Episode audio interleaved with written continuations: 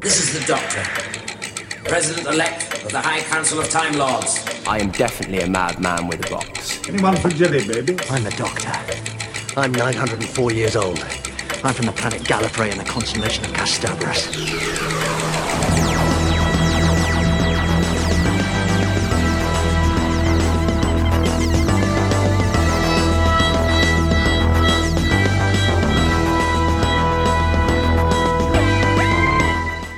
Hey, Who fans, and welcome to the Big Blue Box podcast. My name's Gary, My name's Adam. and we are back with episode 39. Yay!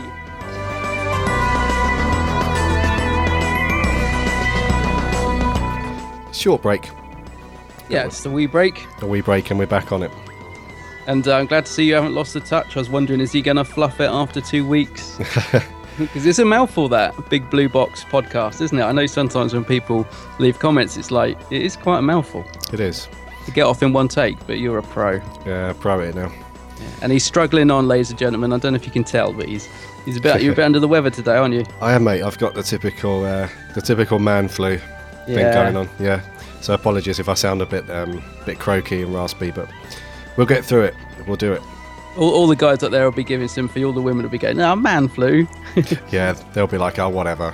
yeah, exactly. Get on with it. Yeah, I must admit, I do only have a cold. It's nothing. Yeah. It's nothing major, but it, I don't know. For guys, it just gets you down. Mm. I do feel, do feel a bit crap, but it's all good. Anyways, how have you been, mate, over the last couple of weeks?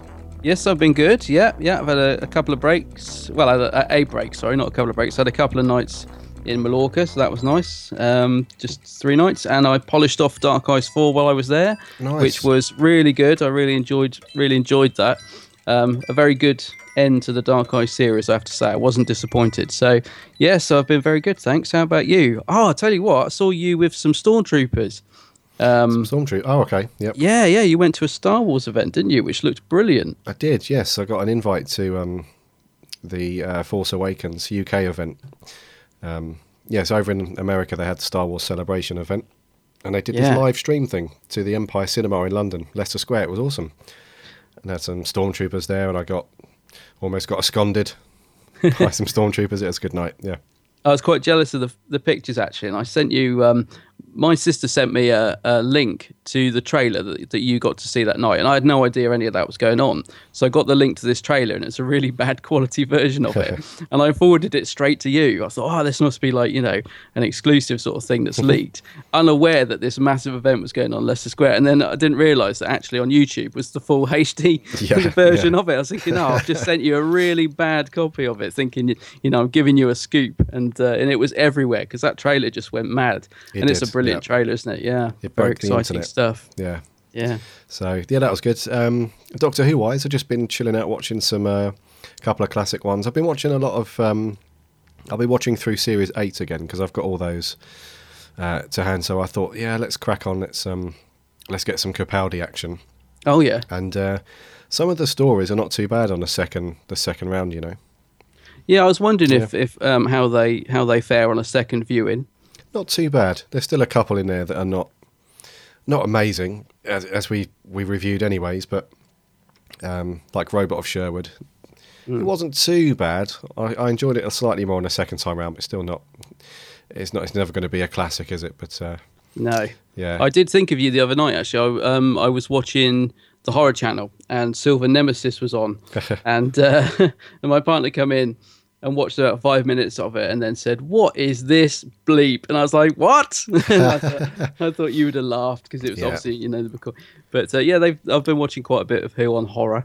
Um, Greatest Show was on the other day as well, which I really like. Another McCoy one. cool. So yeah, I like the fact that I mean they're very random, aren't they, on the horror channel? They just seem to pick very, Yeah, you know, you get yeah. like a, a seven and then a four, and it's been all sorts on that. But it's quite good actually because if you're just sort of coming in from work, which you know you can just whack it on, and there's some Doctor Who on the telly, which is pretty cool. It is cool. Yeah, and uh, we're recording this. At, I think it's what ten to eleven, something like that. And uh, an unearthly child is on the horror channel as we speak. Is it really? I didn't even know that. Yes. Oh wow! So they do play. They they put some really good ones on there, don't they? But it's quite random, like you say. Oh, it's no, very uh, random. Yeah, it's very Yeah, random. it's uh, it's it's not like series. They don't block it in series and then just go through it chronologically. It's um, they just I'm not sure how they pick them, but it's very good that it's on TV. Yeah, it's better actually because you sort of get a mix of doctors then, rather than like you said, rather than sort of having to watch it all from the start. Whether it's quite nice because you can Yeah. just you never know what doctor you're going to get on each given night. I quite like that. Yeah. Doctor Who roulette. Yeah, that's it. Yeah, very good. Well, as as long as you don't look at the the viewing the the viewing guide beforehand. the TV guide. Yeah, yeah, it's all good though. yeah, love it. My partner, not so much, but yeah, I love so it. much. Yeah, same same Yeah, for it's- yeah same for me. She doesn't really like uh, much of the classic stuff. She really likes um, David Tennant and some of the Matt Smith, but every time I put a classic one on, she's like, "Oh, God, I'll see you later." I think it's just more, uh, from my point of view, it's more just the fact that there's so much Doctor Who in the house anyway. The fact that it's also classic is also now on actual television is just uh, just pushes him that little bit over the edge. It's just it's just too much Doctor Who in the house, uh, you know. But yeah, I, I love it. Tipped over the edge. I saw this article the other day online somewhere. Um, my wife forwarded it to me actually. She was laughing. I think it was called something like 15 things or 20 things. I can't remember the number. X amount of things that you have to put up with uh, when your partner loves Doctor Who or something like that. Yeah, I'll see if I can dig it out and put a link on. It was really funny Oh, because cool. there's like loads, like pretty much most of them. She was laughing her head off at because you know it was things like you know if you weren't into Doctor Who, then you certainly are now. Um, you'll always find um, how comes there's, there's always an excuse to buy a Doctor Who themed something. It Yeah. had like a long list, had like dressing gowns, quilt covers, mugs, the whole lot. Yeah, it's pretty cool. yeah. I bet a lot of it you could relate to. Oh yeah, Yeah, I could relate to uh, pretty much most of it. yeah. But anyways, shall we land this thing and crack on with the news, kind sir? Yes, we've got some quite a bit of news. Let's land it.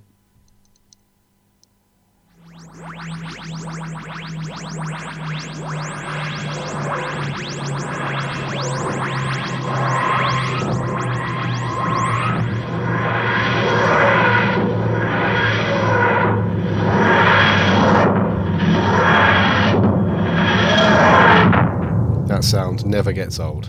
Oh, that's great, isn't it? Never. Brilliant. So, first bit of news, we've got. Um, this is quite interesting, this one, and I think it opens up, or could potentially open up, a lot of debate amongst fans. And um, so, the background on this is, as we know, Peter Capaldi, it's not, you know, as the Doctor, it's not his first time appearing on the show. And from. Um, I can't remember what series it was now. It was back in 2008, wasn't it? Um, it's the Donna series, isn't it? yeah, so I think it's Yeah. what, four? Yeah, I think it's four. Series yeah. four, yeah. Um, Peter Capaldi appeared in the episode "The Fires of Pompeii" as uh, Caecilius. Is that right? Caecilius, yeah. Yeah. Um, or is it just Celius? Caecilius, yeah. And a lot of people have been asking this question, you know, since that since Peter Capaldi was announced that he was going to be the Doctor. We've always ha- I've heard it quite a few times about how are they going to explain then how you know he appeared in this episode and now he's the Doctor.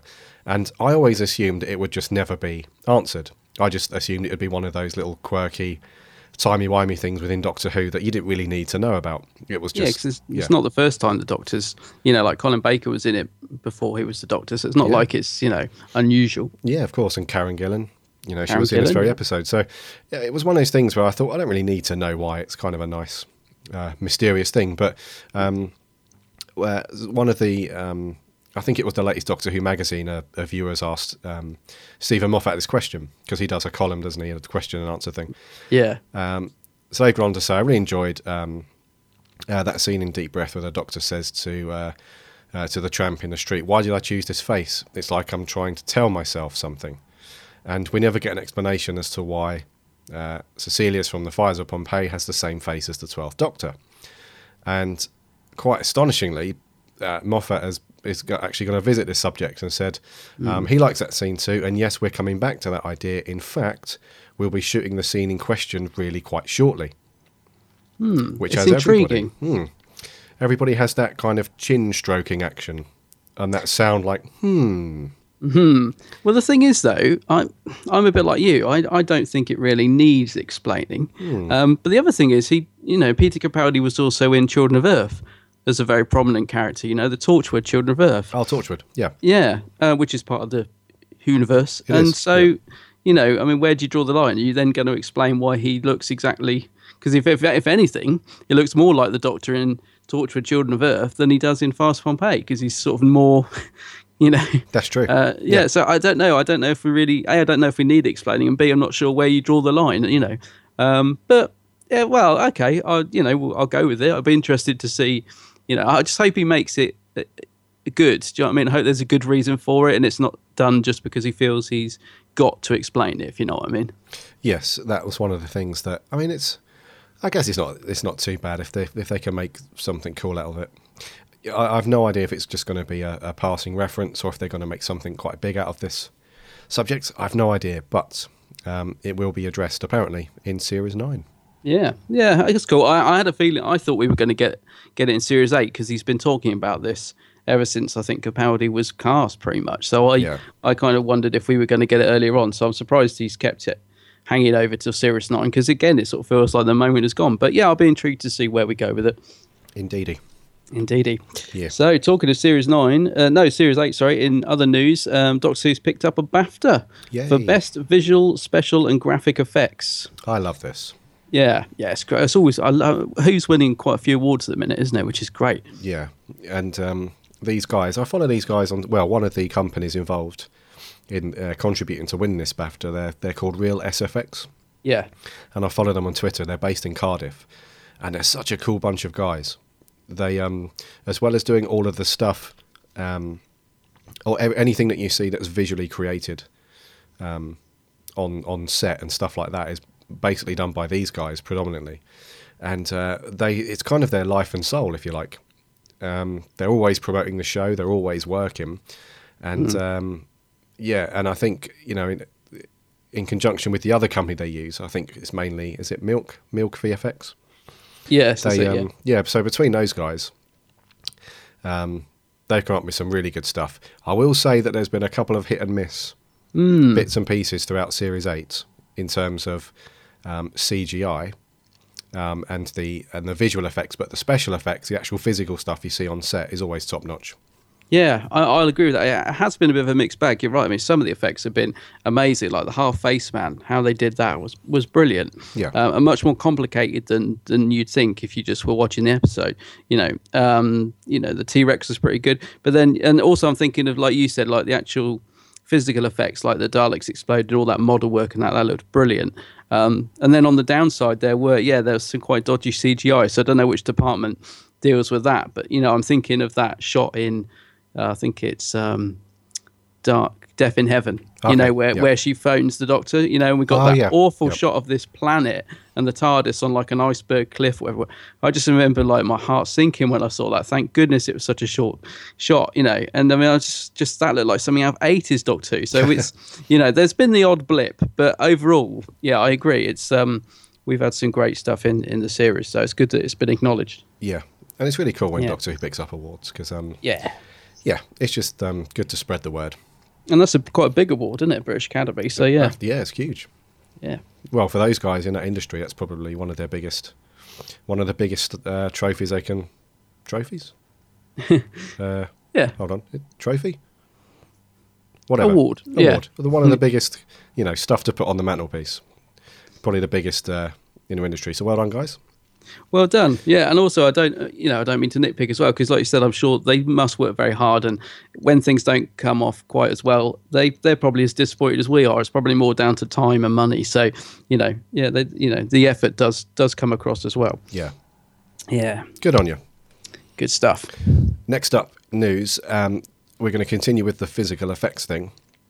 There's been a couple of photos released um, for the upcoming one of the upcoming monsters, uh, new monsters, I assume, because I haven't seen this before anywhere to do with who um, for Series Nine.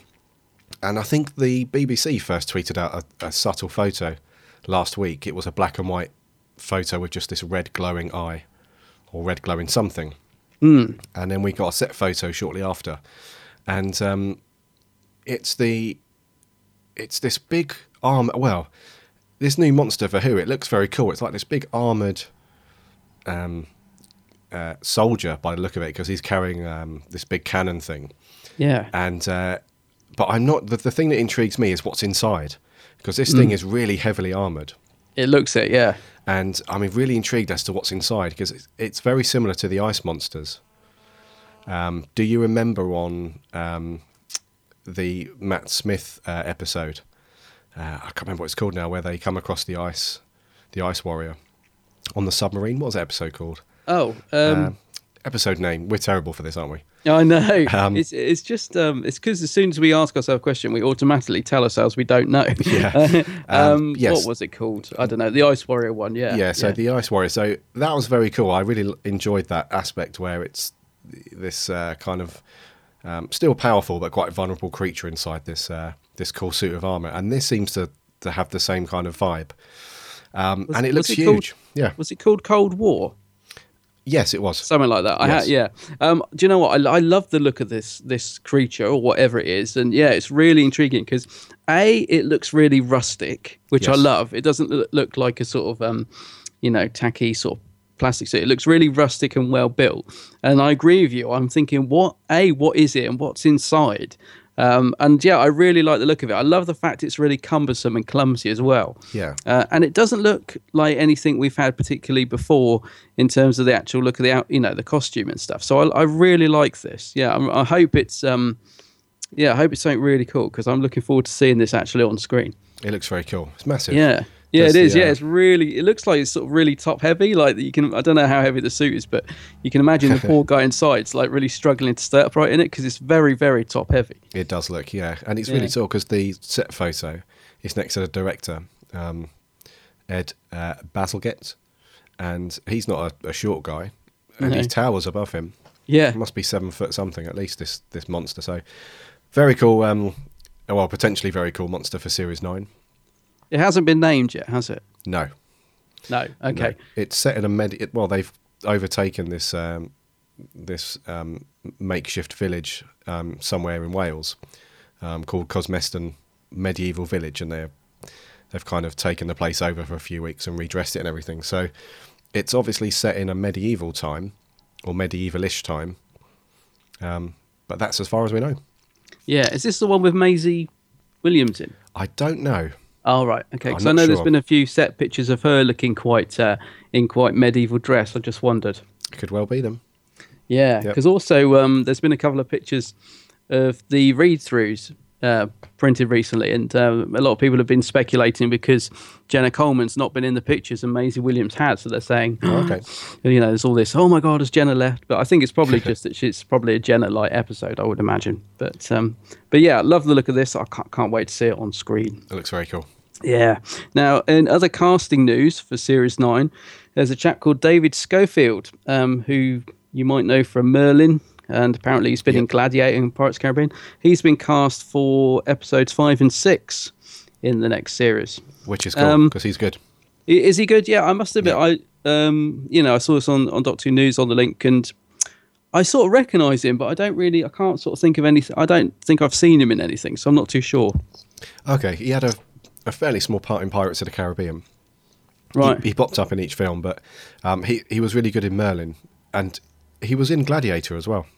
Oh, cool. He's got like a, he's not like a he's not a star he's not a leading role Hollywood actor, but he's been in some really big films, and the parts that he's had, he's really good. Especially in Pirates of the Caribbean, he's got this real dark, menacing um, uh, feel about him. So I'm hoping that in in Who that they've cast him for something along the same lines, kind of menacing uh, darkness about him. He's very cool. Oh, okay. Yeah, I was gonna say. I mean, I, I, I ne- never really got into Merlin, um, but I've I've seen the Pirates of the Caribbean. I just don't recognise him, but he's probably in heavily made up in that, is he? I guess. Um, No, no, he's normal. Oh, is he? Okay. No, I don't don't recognise him, but yeah. Oh, cool. He sounds good. Yeah, he did an Eccleston. He retained his accent. Oh, right. Yeah. Yeah. and I actually, before we move on to the last bit of news, I heard, I heard, where did I see this? Um, in an interview that Chris Eccleston did recently, um, that there was a bit of a clash about his accent, you know? Yeah, apparently that, that? was part of the. Yeah, I read that. Yeah, it's part, it's part of the reason. You know, part of this whole ongoing disagreement that he had. You know, uh, at the time, uh, one of the reasons he left. Yeah, apparently he. Well, I don't know. He didn't really say much about it, did he? He just sort of insinuated that they wanted him to sort of try and lose the northernness of it. Um, I suppose a bit like with Tennant, you know, they, they got him to do the Mockney rather than his native sort of Scottish accent. And um, I, Ah, yes. oh yes. personally, I'm I'm glad Chris, you know, stood his ground because I love the fact he uses his natural accent. And with Tennant, as much as I love him as a Doctor, sometimes it really grates on me. I kind of wish they'd just let him use his normal accent because sometimes I can sort of feel him trying to hold it back, if you know what I mean. Sometimes Yeah, he sort of speaks between his teeth, um, and it kind of grates on me because I know he's just trying to sort of keep the accent. And I just think it would have been much better if he'd have just used his Scottish accent, you know, like Peter Capaldi. Um, so yeah, I'm glad that Chris stood his ground on that. Me too. Absolutely. He's, Yeah. uh, his accent's really cool, and I love that little line as well. When Rose is questioning him about, you know, where he's from, she's like, "But you're northern." There's like, lots of planets have got a north, Yeah, whatever. So I really like that. It's a nice little touch. So, I that- agree. yeah, but I think there was um, it did reveal another little nugget as well, where he said that the there was like a a, a stressed uh, relationship or tension between the the the head triangle. Mm. So I'm assuming that's Russell T Davies and Julie Gardner. Yeah, I would guess so, and maybe Phil Collinson. Yeah. So it sounds like he was up against it with his own views about what he wanted to to bring to the role and the show to be. So all interesting. Yeah, it is interesting. Yeah, because I, I always thought he got on very well with Russell because Hmm. he was in quite a few of his productions. I mean, he probably does. I'm sure it was just like Yeah, artistic differences, if you like. But um, but I don't know. I just think. oh, sorry, I've forgotten what I was going to say. I was going to say something about Chris, but I've completely forgotten. It- Sorry, I lost my train. It is weird because the because I do think they get on really well. Chris Eccleston and Russell T Davies. It's quite weird. Oh yeah, Um, I've remembered what I was going to say. Yeah, that's right. Yeah, because I always thought him and, and Russell got on very well, but um, not for the first time. I've read that he it was actually Chris that approached Russell about the role, which Okay. surprised me the first time I read it because I, I couldn't imagine him putting him up for the role of himself up for the role of Doctor Who. But um, yeah, I've, I've read it a couple of times since, so maybe that is true, and Okay. I, I'm surprised by that because I.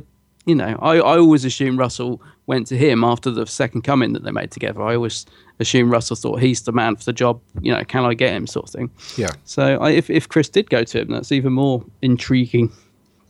You know, but maybe that's why. Maybe that's he had his ideas and thought I could do this role. I'll pitch it to Russell, and you know, maybe that's where the clash came in. That Chris had already got it set in his head where he wanted to go with it. I don't know.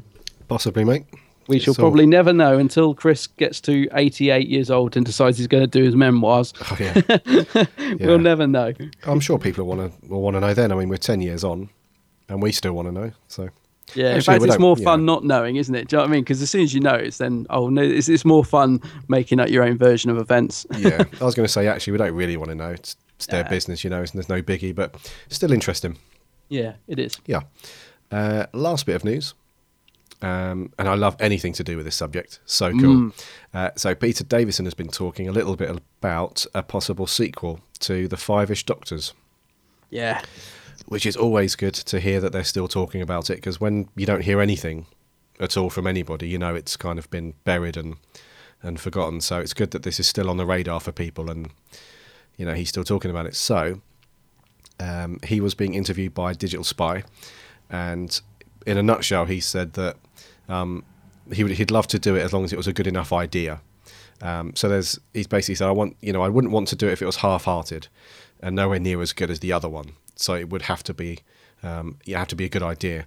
And then he goes on to say that the other problem, and this is quite a big one, um, is the is the casting thing because literally I think on the first one, um, all those guys did it just for free, you know, just for a bit of fun. And he's saying that this time around, he's they would probably expect to be paid for that. Yeah, yeah. Because I mean, it was amazing the amount of people he actually got to appear in it. You know, Yeah. um, in that in that one. It's. I, I mean, I love I love the Five-ish Doctors. It's brilliant, and I'd love to see a sequel. But but I, I share his concerns because it's sort of um there was a reason for it being made. So I'm thinking if you do a sequel, what's the reason in in terms of like because they made it because they weren't in the 50th. You know, and that was all Yeah. a play on that joke. So I'm not quite sure what how a sequel would work. If you know what I mean, like what what would be what would be the story for it? In other words, like how you know, Indeed, Uh, that's what he's um, worried about. I think. yeah. But uh, but also yeah, also the cast because I mean they literally had so so many great cameos from people in that episode. It's literally everybody's in it, um, and it is so good. It you know it's that's the trouble with sequels. It's really hard to to make something as good. I think, but I, I'd Yeah. love to see it. I'm sure it'd still be good, whatever they did. You know, Yeah. even if it wasn't as good, I'm sure it'd still be fun and really good to, to watch. Yeah, the other issue that they face as well is Mr. Baker. Tom Baker. Mm, is. yes, Tom. because obviously him refusing to be in the first one. Not, um, I don't think he refused out of uh, of any spite or anything like that, but his absence was a little bit. Yeah, well, I guess because he, I guess he might have been a bit uh, between a rock and a hard place because obviously he knew, Tom knew that he was in the fiftieth, but couldn't say anything. He'd sort of been sworn to secrecy. Yeah. you know, and rightly so because I would have hated that moment to be ruined. I, I had no idea he was in it. Did you? We, were you surprised when he turned up, or had you heard rumours? Um, well, he had kind of spoilt it himself, didn't he? Did he?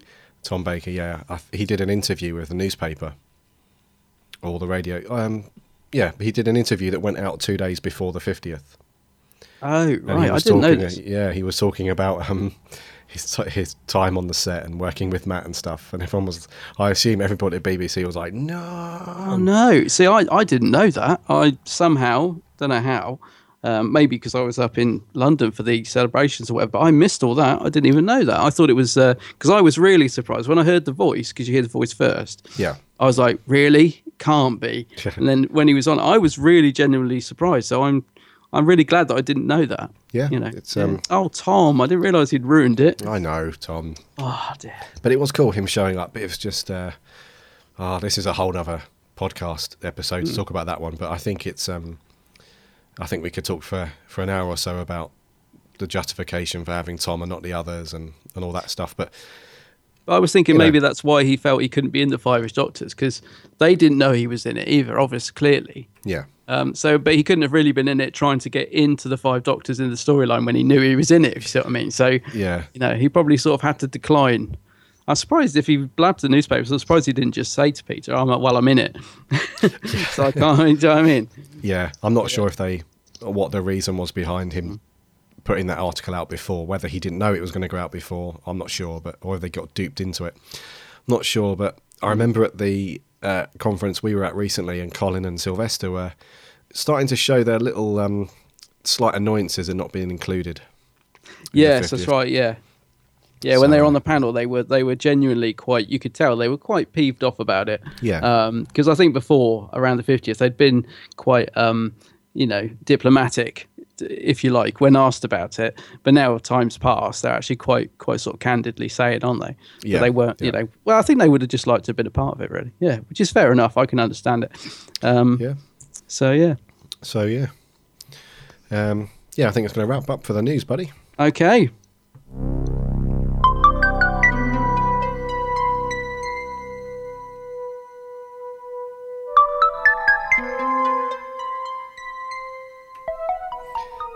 Before we move on to our review of Planet of the Dead, it's competition time.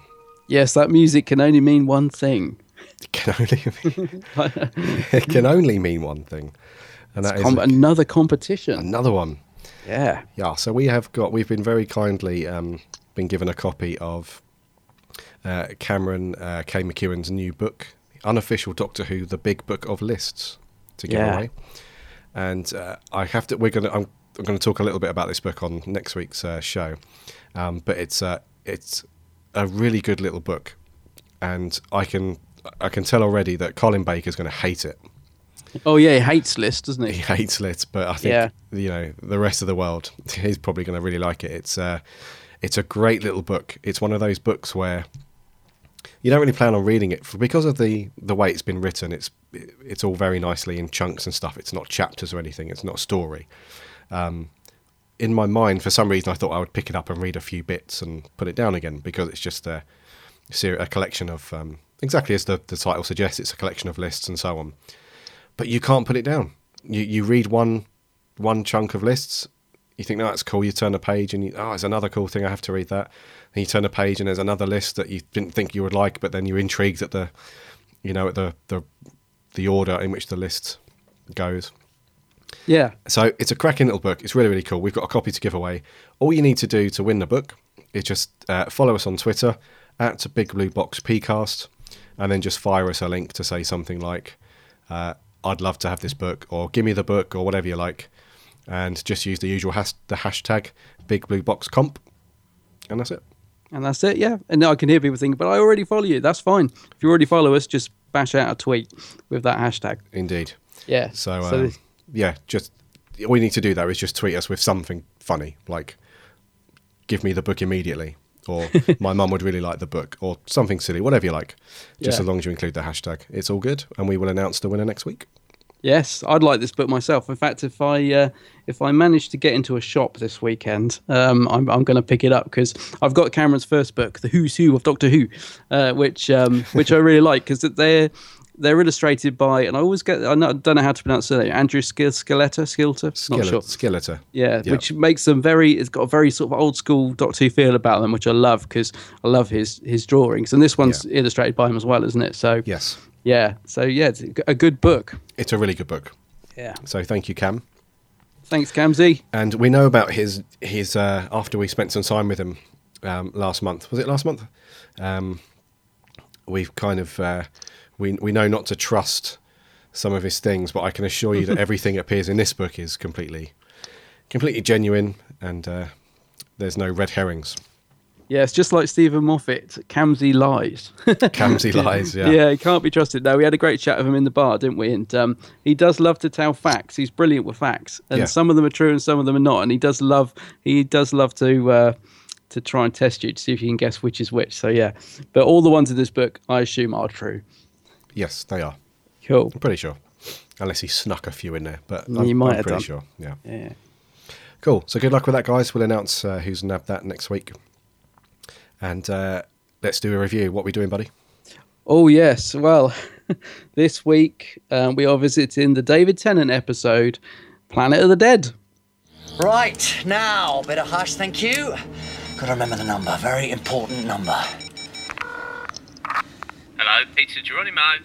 And again, ah, seven six, not six seven. This is the Unified Intelligence Task Force. Please select one of the following four options. If you want to Oh, I hate these things. No, if you keep your finger pressed on zero, you get through to a real person. I saw it on Watchdog. Thank you, Angela. Unit helpline, which department would you like? Listen, it's the doctor.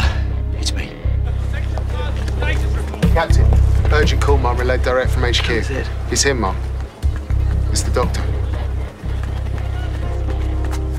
Doctor, this is Captain Erisa Magambo. Might I say, sir, it's an honor. Did you just salute? No. Arisa, it's about the bus. HQ said you're at the tunnel, yeah? And where are you? I'm on the bus, but apart from that, not a clue. Except it's very pretty and pretty dangerous. A body came through here. Have you sustained any more fatalities? No, and we're not going to, but I'm stuck. I haven't got the TARDIS and I need to analyze that wormhole. We have a scientific advisor on site, Dr. Malcolm Taylor. Just the man you need. He's a genius. Oh, is he? We'll see about that. It's the doctor. No, I'm all right now, thanks. It's just a little bit of a sore throat. Although, I got to be honest, a cup of tea might be nice. It's the doctor. It's the Doctor. Idiot. So, the first of four one-hour specials leading up to David Tennant's exit, written by Rusty Davies and Gareth Roberts. Where did it all go wrong, Gary? Now, before we st- before we start this uh, review, is is this going to be like um, a remembrance thing, like in reverse? Well, only if you like this episode. Um, let's let's talk about the let's talk it through first. Let's get into it. Yeah. let's get into it first. So, off the bat, I think we're it's a safe bet that you don't like this one at all. that there are there's a, a few redeeming features for me, but overall, no, I'm not not a fan of this episode. Not a fan, right? So, let's right. So the basis for the story then, um, which I'm assuming you don't, you're not really a fan of the story. I think the actual, I think the idea is interesting. Okay. So it's where we we meet this young uh, cat burglar thief character, don't we? Lady Christina De Souza, Played by Michelle Ryan. Michelle Ryan from EastEnders fame, and she's um, breaking into this museum. She's stealing this um, this chalice or this cup, whatever, and um, that's how the story kicks off. She's it's basically she's stealing this item from this museum. She's escaping, and while escaping, very um, nonchalantly on just to on a you know jumping on a bus. she bumps into the doctor. He's um, he the bus gets hijacked, thrown into another dimension. They land on this planet, and then it's just a, a survival story. Basically, they're, they're trying to get home. That's essentially it. Yeah, that's it in a nutshell. In a nutshell. Yeah, I actually think it starts off quite well. Actually, I because I I I've only I watched this last week for the review. That's the only the second time I've watched it because the first time I watched it, uh, I, th- I thought it was dreadful. Um, so I thought, well, yeah, I I haven't watched it since. Um, so I watched it last week, and actually, when it started off, I thought it actually starts quite well. I thought, oh, maybe I've been too harsh. You know, maybe I'm actually going to enjoy this. And I did go into it with an open mind. I have to say, I actually, because I think I mentioned this on the last podcast. There's been stories that I thought I didn't like, and on the rewatch, I've really enjoyed them. So uh, when it started, I actually thought it started quite well, and I thought, oh, maybe you know, maybe I am going to enjoy this one. Uh, but I like the initial intro with Michelle Ryan uh, doing the whole sort of Mission Impossible stroke Pink Panther stealing of the goblet or whatever it is. So, you know, it's all quite a nice little intro. Yep. Yeah. And then it went wrong for you. Well, it kind of goes wrong as soon as they go through the the wormhole. Right. Okay. Um, and then the rest of the the cast on the bus um, sort of kick in. That's where it just loses it for me. Okay. Yeah. So the the plot for this, I found it very very similar to the episode called Is it Midnight? Uh, yeah. Oh yeah. Yeah. Midnight. Yep. I found it quite similar in the setup where you've got a group of people who are stranded essentially, and um, there's not as much conversation, is there, as Midnight? There's not as much just sitting around and, and talking, but um, I found it very similar to that. Once they go through the wormhole and they're stuck on this planet. No, that's a that's a really interesting point actually because um, that's the exact story I was just talking about because that's the story that the first time I watched it, I thought was awful, Right. and then I rewatched it and, and and I really loved Midnight. I was like, why? You know, I couldn't understand why I didn't enjoy the first time around. And actually, you're right. The comparisons are are definitely there. Actually, yeah, Yeah, yeah. it's like a bunch of strangers thrown together, and uh, they almost have to work together to um uh, to uh, to escape and get back home. And uh, I don't think this one's slightly different in terms of. Um, actually, no, it's quite it's quite similar because there's like an alien menace who's like imminently about to attack. Mm. He's quite threatening, and they're you know they feel they've got some safety within this uh, busted up double decker bus, I guess, but. Um, But I guess the the di- yeah the difference with Midnight is that the the cast are actually quite reasonable in it. That whereas the cast that are stuck on the bus in this are dreadful. You didn't I mean, like the, a- Oh, the acting is just appalling. like the, the, they really, I, I couldn't care about any of them. Like there's no there's no characterization at all. Whereas in, in Midnight, you know, the actual characters are quite good, even Yeah. though we don't really know them. And there's a lot more suspense in Midnight. Like I didn't find there's any suspense in this at all. I think they tried to. I- Yeah. I think they tried to do that um, um, The- with with the Tritovores. No, I was going to let you say it because I wasn't. Sh- I, I still can't pronounce it. Yeah, the stingray-like things. You mean? actually, they're not called Tritovores, are they? Oh, you're on about the fly things. They're the fly dudes, aren't they? I don't know. Yeah, yeah. Do we have a name for the the stingray-looking flying things? We do, but I can't pronounce it. Um, I looked it up before we started. And I thought, oh, I'll let Gary say that. Uh, what was it? For Something beginning with V, I think. I can't remember. Just call him a stingray. Stingray, stingray. Stingray, and I think they tried to do that. I think they tried to invoke some kind of suspense because you have this thing where the doctor's gone out and he's seen across the dunes this looked like it looked like a sandstorm essentially Yeah. doesn't it and uh, Where did they go? They went all the way to somewhere expensive to film it, didn't they? it was dubai Dubai. Yeah, that's right. Yeah. uh, visually though it looks nice I gotta say, yeah, nice, Yep. uh, nice location. Yeah, work, works well visually. Um, I think they probably would have been better. Not they sort of add a bit of CGI on it and stuff, which kind of Mm. ruins it. It would have been better just to have left it because the location is great. Yeah, and it's it's a nice idea of having this crashed bus, you know, on there. I was reading actually that the bus wasn't supposed to be damaged uh, when it lands through the wormhole. It actually got actually got something dropped on it in transit. Did you read? Did you read this? Yeah, they, that you know it's all smashed when they arrive on the planet. yeah Yeah, that's because um, while it was being transported to Dubai for filming, um, something got dropped on it, like a crate box, and completely smashed it. And they did have a backup; they had one spare, but they decided that rather than spend money shipping the spare over to Dubai. They would just leave it as the crashed bus and make it part of the story. And actually, I'm glad they did because it works quite well. Actually, It does actually. yeah. So, I mean, I, I'm assuming that's the furthest they've gone location wise. Yeah, I would think so. Yeah, Yeah. yeah. It looks really nice when they land on this uh, this desert planet. It looks very cool. Um, and I thought that, yeah, I thought they could have made a bit more of those stingray dudes. If I'm being brutally honest with you, I think they could have made a bit more, bit more of the story around those guys because the the the Trivators.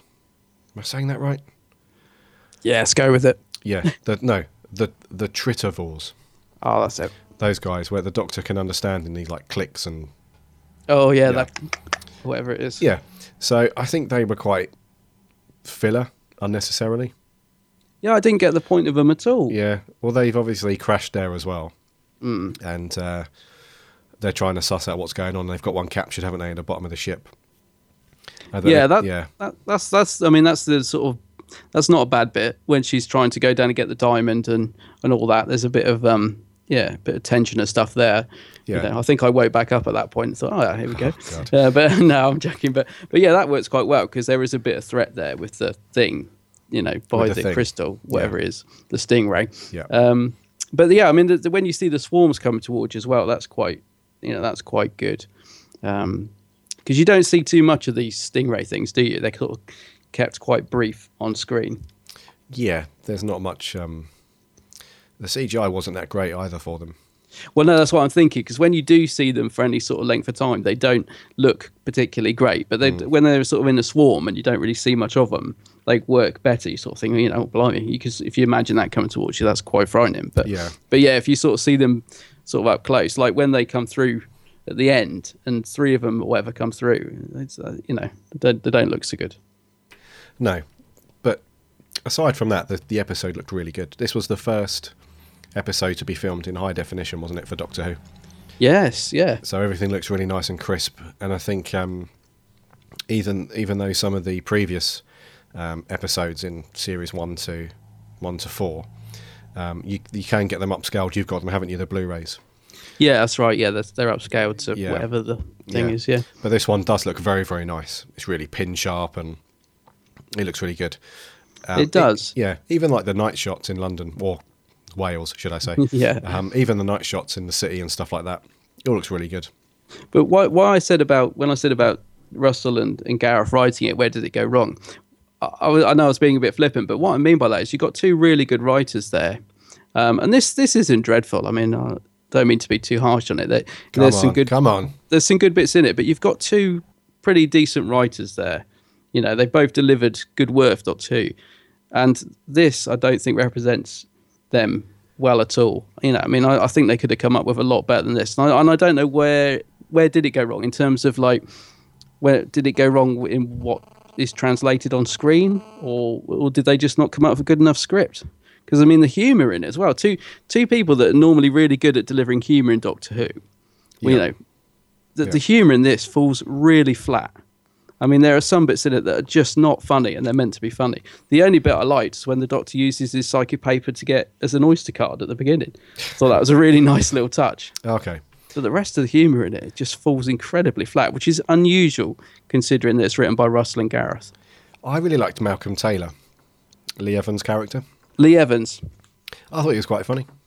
Well, actually, yeah. Um, I didn't like him the first time. Uh, I, I think I think the, the sort of the as soon as he started speaking in that Welsh accent, um, I was like, oh, I ju- it seemed like the whole thing was just a pantomime.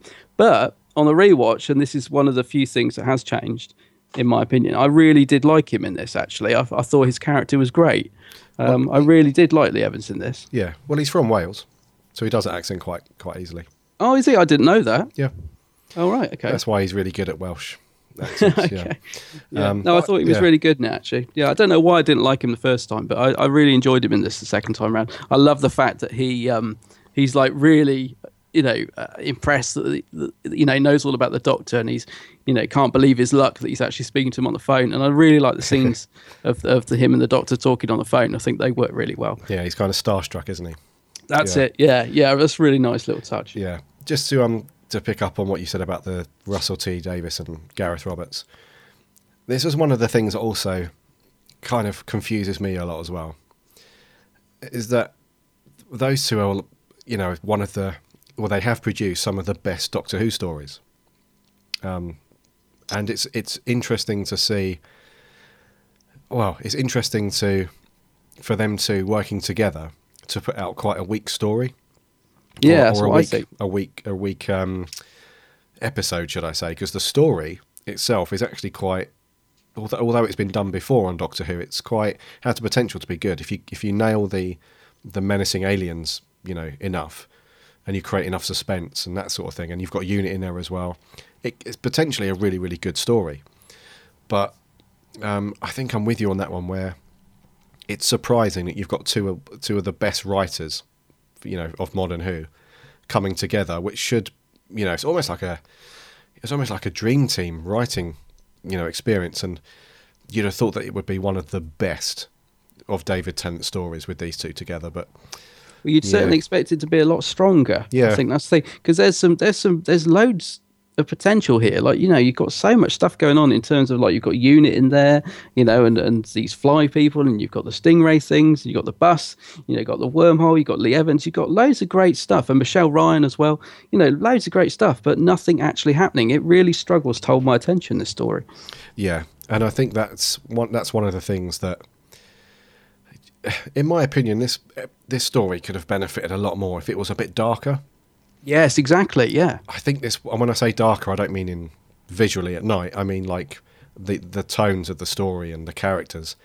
I think it could have been a lot bit more of a, a scarier Doctor Who episode because I found this one to be quite light and fluffy. Yes. You know, there was a lot of throwaway humour, and there was a lot of, you know, little character quirky bits, and, um, you know, there was there, there was nothing here that really. I mean, I think I enjoyed it a little bit more than you did. I'll Yeah. be honest with you, but there wasn't anything really that when I finished watching it, I thought, ah, you know, that was done really well and that was amazing and stuff like that. There wasn't any one subject within the episode that, you know, that that stayed with me after I finished watching it. Basically, Yeah, no, that's I, I agree with you. It's, it's it's a throwaway episode. I mean, if you compare it to the next special, Waters of Mars, brilliant just episode. worlds apart.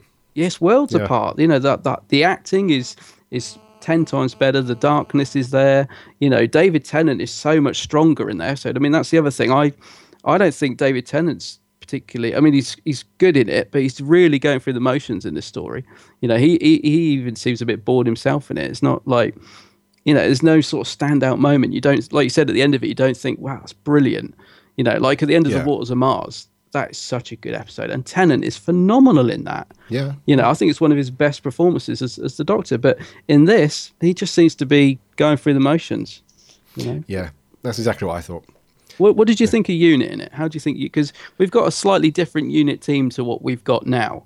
So, what did you think of the, this Unit team that we get to see in this one? Um, I didn't. I didn't really take much away from it. Really, it wasn't really. They didn't make much of an impact in the story.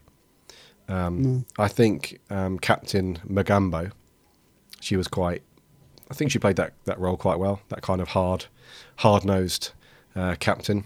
Yeah, reminds me a bit of um, yeah, yeah, I, yeah. She's got that sort of strong character. I gotta say, I think sort of um, unit don't really Yeah. do a lot in it, but I think having Lee Evans in it kind of saves it. I really, really don't like the bit where she pulls the gun on him at the end, Oh right, yeah, yeah. only because in the next scene they're all laughing and joking again. I'm just thinking, hang on a minute. She's just pulled a gun on you, mate. I don't think, even if she's like, you know, your superior, I don't think I'd be outside laughing with her five minutes later.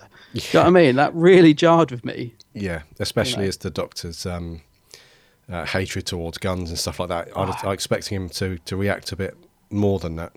It didn't seem necessary. Like she, you know, the fact she, I know she's giving him orders. I don't think a unit officer would pull a gun Yeah. on a scientist and demand him to do something.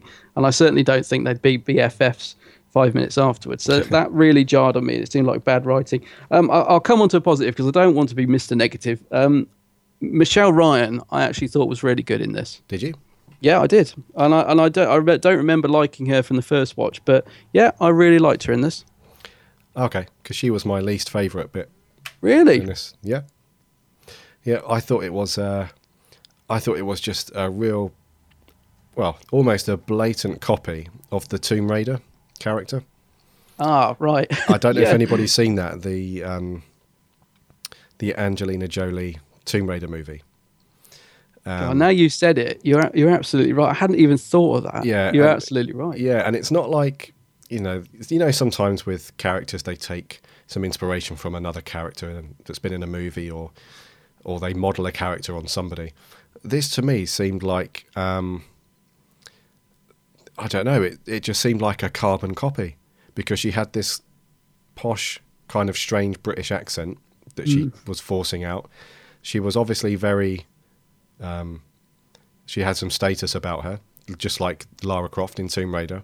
Yeah. She's this thief, you know, and it it, it was almost like uh, this is another mind-boggling thing because I'm pretty sure that Russell T Davies and Gareth Roberts would have known about this, and even if they modelled the character slightly on Lara Croft from Tomb Raider, you thought that they would have changed it up a little bit, uh, you know, had some variation so it didn't look like a. So for that reason alone, it, that really didn't sit right with me. It was literally a carbon copy. Fair enough. Yeah, no, I can. Now you say it, I can see. I can totally see where you're coming from. Um, I don't know. I just kind of. Um, I think in my head I'd got it that I didn't like her, so I was quite surprised that I, I did. I don't know. I found her quite a sort of um, quite a feisty, sort of bit mouthy, but not too much. Yeah, I quite liked her in it. I have to say. I think. I think Michelle Ryan and Lee Evans kind of are the main plus points for me in this episode. Um, there's not really a lot else I, I particularly like in it, to be honest with you. Yeah, yeah, sure. Um, okay, so you quite okay. The rest of the you mentioned that the acting was dreadful for the support cast on the bus. Oh, I thought so. I thought they were just really. Didn't like those guys, no. They, uh, they no. Especially the woman who's like, "It's coming! I can see it's coming!" Oh, oh God! Her husband was the only good one, and he only has about one line. Yeah. you know, he's the only believable guy in it. And there's another guy in it um, who's normally really good, a young guy. Um, I don't know his name, but he's he's been in loads of things. Okay. Um, he, I think he was in Skins, and um, I can't think of his name. He's normally really good, and he, again, he's only got a few lines, but even he's rubbish in it. And I was thinking, what's going on? I don't know if it's down to the direction or what. Actually, I do think the direction's fairly decent in it. Having said that, like the way it's shot, I mean, not the not the performances. Yeah. I think the way it's shot and moves and stuff is, is quite good. But but uh, yeah, no. Overall, I wasn't impressed with the, the guys on the bus. I didn't I didn't feel any affection or for anything to them. When I say you know I didn't care about them, what I mean is I didn't care about the characters. Like Yeah, you know they're, yeah. they're in peril, but I wasn't bothered about them at all. You Yeah, know I what I mean? what mean, I didn't yeah. didn't care whether they got out of the wormhole or not. Uh, in fact, the guy, I probably shouldn't say this, but the, when the bus driver, who again was a dreadful actor and rubbish, when he does walk through the wormhole and gets disintegrated to skeleton, I actually laughed, which is is not like me, but I, I did because I was just like, oh, good, because he was so annoying. He was a bit, wasn't he? And Yeah. he, he went charging off through there, and you thought it's going to happen. It's yeah, actually, maybe that's why he was so annoying because you know they don't want to kill somebody like all, do they? So yeah, but no, not impressed with the, the overall cast. Um, The fly people, what do you think of them? I mean, they, Um, man in a suit with a fly head. Not, Yeah, I, I mean, again, they were they weren't terrible. Mm. Um, I just found them a little bit filler. Really, I didn't understand. I think they could have they they could have done that whole abandoned ship with the with the stuck stingray creature in it without the flies. Yeah, I just yeah, just you know what I mean? what they But- were about. Yeah. Yeah, I think it was just you know we, we need to put another alien in there. You know, let's let's do that. But we haven't got any. We haven't really got anything big we can use. Let's just make up these fly people. yeah. So yeah, that was a bit. I just didn't understand their purpose really. And I know a lot of people were like groaning when the Doctor and um, the Michelle Ryan's character kiss. They're like, "Oh, did they have to kiss? Here we go. Yeah, I know. Yeah, I know. It does seem sort of obligatory of part of the RTD era. I have to say, you know, it always has to have a, a kiss in there. Yeah, Um, almost James Bond esque. Yeah, in fact, the yeah. music at the end, you know, the very end bit where they come flying out of the wormhole in the bus and, Oh, yeah, and it's all kicking off and Michelle Ryan escapes in the bus at the end. And it's like the music is so over the top. It's like, it is almost really cheesy, actually. It really gets cheesy towards the end. Sure. You know, like you said, it's a bit like uh, I'm not sure if it's a James Bond movie. It's more like um, like a Disney movie or something at the end. You know, when they're doing the whole It bye. Yeah, it's it is really, really. oh, it's Yeah. cheesy as hell. It is really Yeah. cheesy. And then we suddenly turn to dark, where it's like that woman warns the doctor, he will knock four times. Your song is ending or whatever. That's and it's like what, you know. And that's the that's the only other good bit because I remember that was Yes. the you know that was the bit I was like, here we go. You know, that's cool. But Yeah. Okay. o- overall, mate, not impressed. Right, scores. You've got to Um, go first this week. It's me, isn't it? Okay, I'm going to say 5.5. Right. okay. Easy one for me. I'd written 4.5 out of 10, and then I'd scribbled out the 0.5. I really struggled actually because I was Okay. like, four. I think I was giving 0.5 for the bus. Uh, no, I'm going to go 4 out of 10. For you? 4 out of 10 for this one. Yeah. Okay. I think that's your lowest score. It is. It is, Yeah, this is yeah. one of my least favourite episodes. Yeah. Yeah. Yeah. Um, and as I say, I did. I do want listeners to know, and I, I hate to be negative, but we do have to be honest on this podcast. I do want the listeners to know. I did go into it with an open mind because I, I do have a habit of changing my mind on stories. So I didn't go into this thinking, right, I hate it, got to watch this. I went into it thinking, you know, with a fresh mind, and I just it, it just falls really flat for me. Yeah. No, I. Um, yeah, closest to that, mate, it was In the Forest of the Night. You gave 5.5. Really, five point five. Yep. Well, that seems high now. It does, doesn't Uh, yeah, it does. I think I might have to reduce that one. Might have to revisit that one. Um, Okay, so 5.5. I thought it was not the best story. Um, there were a couple of little bits that I liked in it. I thought it was quite filler in places. Visually, it looked lovely. Um, a couple of the characters are okay. Quite like David Tennant, it was it was quite good. Um, I've seen I've seen worse Doctor Who episodes, put it that way. But I've not, but I've seen you know a lot better, a lot more of the time. So five point five and four for you. Yeah. Cool. Um, let's jump over to Facebook. Yeah, let's see what our listeners thought. Yes, so when we put this out a couple of weeks ago, you guys bombarded Facebook. I think you guys have got some opinions on this one, so let's bash through. Yeah, we've got loads, Um, haven't we? Yeah, so Matt at the Who Addicts review reviews. Hi guys, uh, he has a soft spot for Planet of the Dead. He said he knows it's not the best story, but he always loves it and will always happily rewatch it. Um, uh, he felt that uh, he really liked that they felt they were in danger. The way they wrapped up the story using the gold was very random uh, and unexplained, but um, he always enjoys that story. Um, he gave it a six out of ten. Okay. Yeah. Um, Jackson Castillo. Uh, I really enjoy Planet of the Dead. Maybe not as good as the other specials which followed, um, but still good. I felt Lady Christina was really good um, as a one-off companion. Loved the chemistry with David Tennant. Um, I liked how they didn't shove um, Easter into it too much, but a fun bit with David Tennant offering the egg. Uh, and a good lead on with the four knocks. He'd give it eight out of ten. I wouldn't give it that. Oh, I agree with him about the Easter egg bit. Actually, yeah, that was nice. Yeah, just Yeah. a little little touch. Yeah, good one. Loopy Land. Hello. Hi, Louise. Uh, Lady Christina is one of my favourite companions. I would love to see her more of her. Uh, I'm hoping she'll return one day in the flying bus. Uh, she's a kind of companion that would truly be up to the task of travelling with the Doctor and would be a real help. Um, uh, I admire her in the same way that she does Ace. Uh, I Oh, love, okay. yeah, I love the stingray creatures. Thought they were very menacing. I actually really liked the tr- Tritovores. Uh, they kind of reminded me of a nice version of the insectoids in Star Trek Enterprise. Seven out of ten. Seven out of ten. Yeah, it's a nice uh, nice comparison to Ace because I love Ace as well. Yeah. Uh, come on, Ace. We got work to do.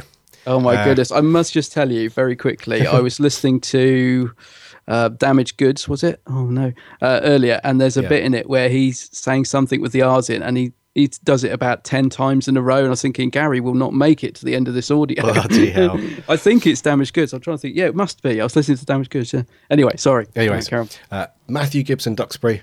Uh, I have to say, I like this one. I love Christina as a chart, um, as a character, and also I could see her as extremely good companion with the Tenth Doctor. Hmm. All the side characters were well developed, and the enemies were a new and interesting threat. Um, seven out of ten. Seven out of ten. Yep. Okay. Stuart Stockwin.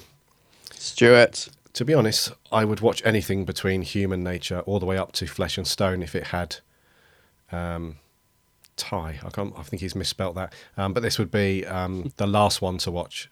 as it is surprisingly watchable. Good for an Easter special. Um, bad start for Tennant's final run, as the alien planet looked uh, like a massive desert, and the added suns and Christina is just one of those Cockney characters or I hate. um, kind of reminds me of James Bond. Oh, and there you go. And why did she kiss the Doctor? Five point five out of ten. uh, Greg Toby, I quite like this one, although I wouldn't watch it all the time. Maybe now and then. Eight out of ten. Devon Baker. Uh, horrible Lady Christina, obnoxious, quite boring, terrible villain, plot a rip of midnight, four out of ten. There's, that's all we needed to say. There it is. Yeah. There you go, short and sweet. Thanks, Devon. Yeah. Uh, Kieran Knight. Uh, watched it again, and I think it's uh, more thuddingly average rather than bad. Uh, the best scenes are between Malcolm and the Doctor, uh, with Lee Evans working really well with the lines he was given. Planet doesn't look, doesn't strike me as an alien world, nor the flies in the boiler suits. Uh, Christina came across as more cocky than clever, and having a character suddenly become psychic to explain an arc to the audience is as lazy as anything Moffat has done. Also, why did the crystal have anti-grav clamps around it? You should have reviewed this one for Easter. Sorry, Kieran.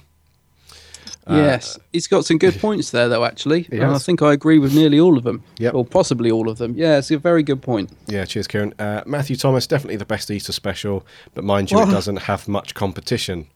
To be honest, it's not too bad. Had its witty moments and quite humorous, but it's nothing incredible. 7 out of 10. Looking forward to your opinion, Adam, because I know how much you love it. Smiley face. Actually, when he says Easter specials, he doesn't mean because I I chuffed a laugh there. He doesn't mean it's better than Waters of Mars than that, does he? No, I, he's just yeah, just Easter in general, I think. just Easter. Okay, Hopefully. enough. Yeah. Will Lloyd? Hi, Will. That's, that's that's, our- our competition winner. It is, yeah, and you yeah, love cool- the uh, yeah. love the tweet with all the stuff. Will. Yeah, it looks cool. Uh, he's it's okay, bit silly in some places, but as a nine-year-old, it made me laugh and kept me entertained. I still don't mind it. Uh, Stu Gee, uh, it's a great fun romp, not the best story, but a lot of fun. Kind of see that. Uh, ben Smith, this is a nothing story. Uh, it's not good, but it's not bad. The story is thin and easily forgettable, and the woman randomly being psychic to predict the Doctor's end was poor and lazy storytelling. Five out of ten. Yes, I agree with that. I didn't. You know, it's funny. I didn't pick up on it, but they're absolutely right. It is. Yeah, just a couple more. Jeff Waddle. No, you are saying that right, aren't you? Jeff Waddle. What? It's uh. Jeff Waddle. Oh, Jeff. your old mate Jeff. Oh, Jeff. It is awful. The money spent on the specials would have been better spent on decent scripts. Proof that a good setting does not make up for poor writing.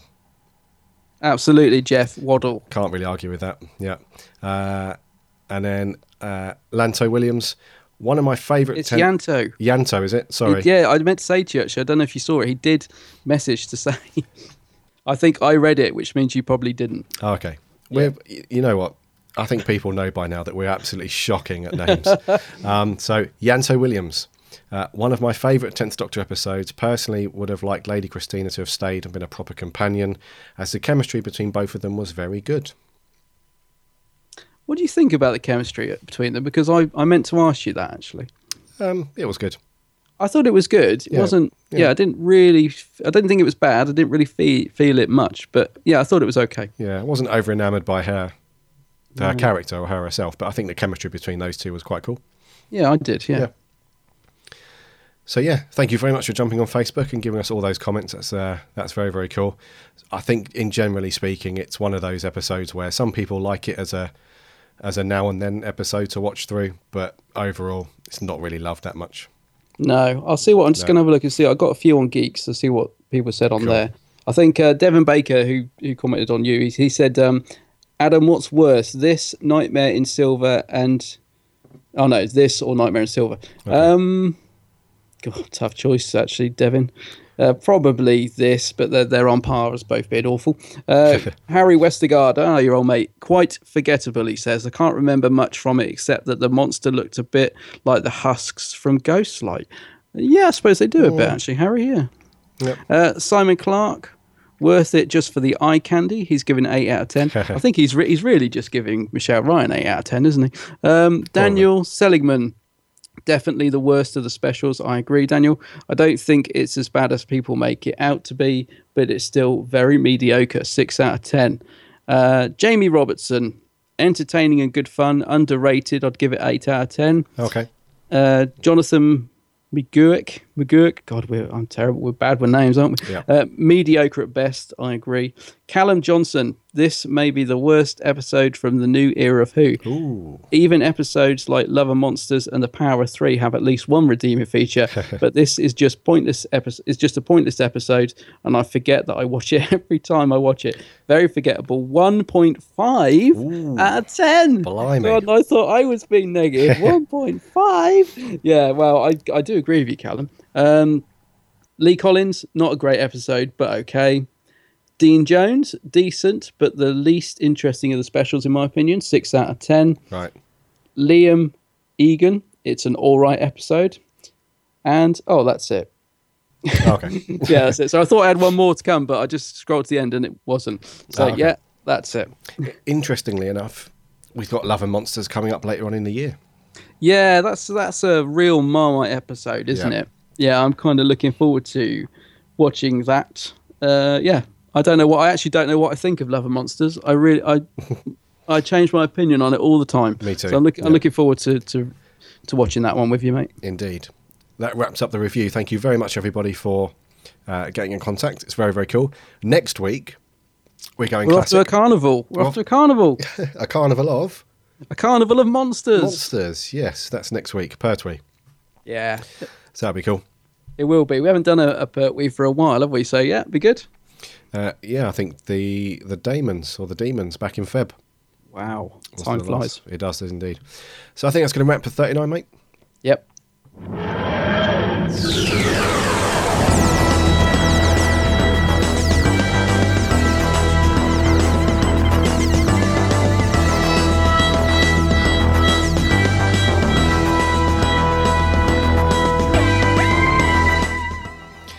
Planet of the Dead. Not much love there. Dead in the water. Dead in the water, indeed. yeah. So I think um, I concur with a lot of the comments we had through. Um, it's one of those things where you kind of stick it on, and it's not that enjoyable, but you watch it and it's, yeah, it's okay. But I don't think you'd go out of your way to pull it off the shelf and stick it on. No, it's not. It's not one that I would sit and groan through. I mean, I, watching it for a review, I would. But if it was just on the telly, I'd probably just sit back and watch it. Yeah. But yeah, not great. I'll read you. Thank you very much for listening to us, and we're um, we're glad that we're back back on to uh, to entertain your your Friday. Yeah. as it must have been felt really weird last Friday with no no episode going out. And uh, we will look forward to seeing you next week. So next week we're going to do Carnival of Monsters. I'm really looking forward to that one. Haven't watched Pertwee in a little while. No, nor have I actually. Yeah, no. be the first one in a couple of months, I think, since I've watched Yeah. it. I think The Demons was the last one I watched.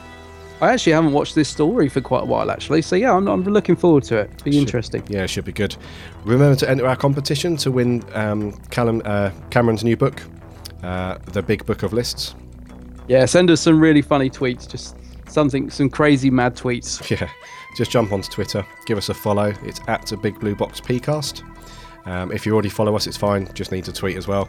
Remember to use the hashtag Big Blue Box Comp, and we will announce the winner next week. Exciting. In- indeed, exciting times. Uh, so until then, my name's Gary, My name's Adam. and until then, Allons-y!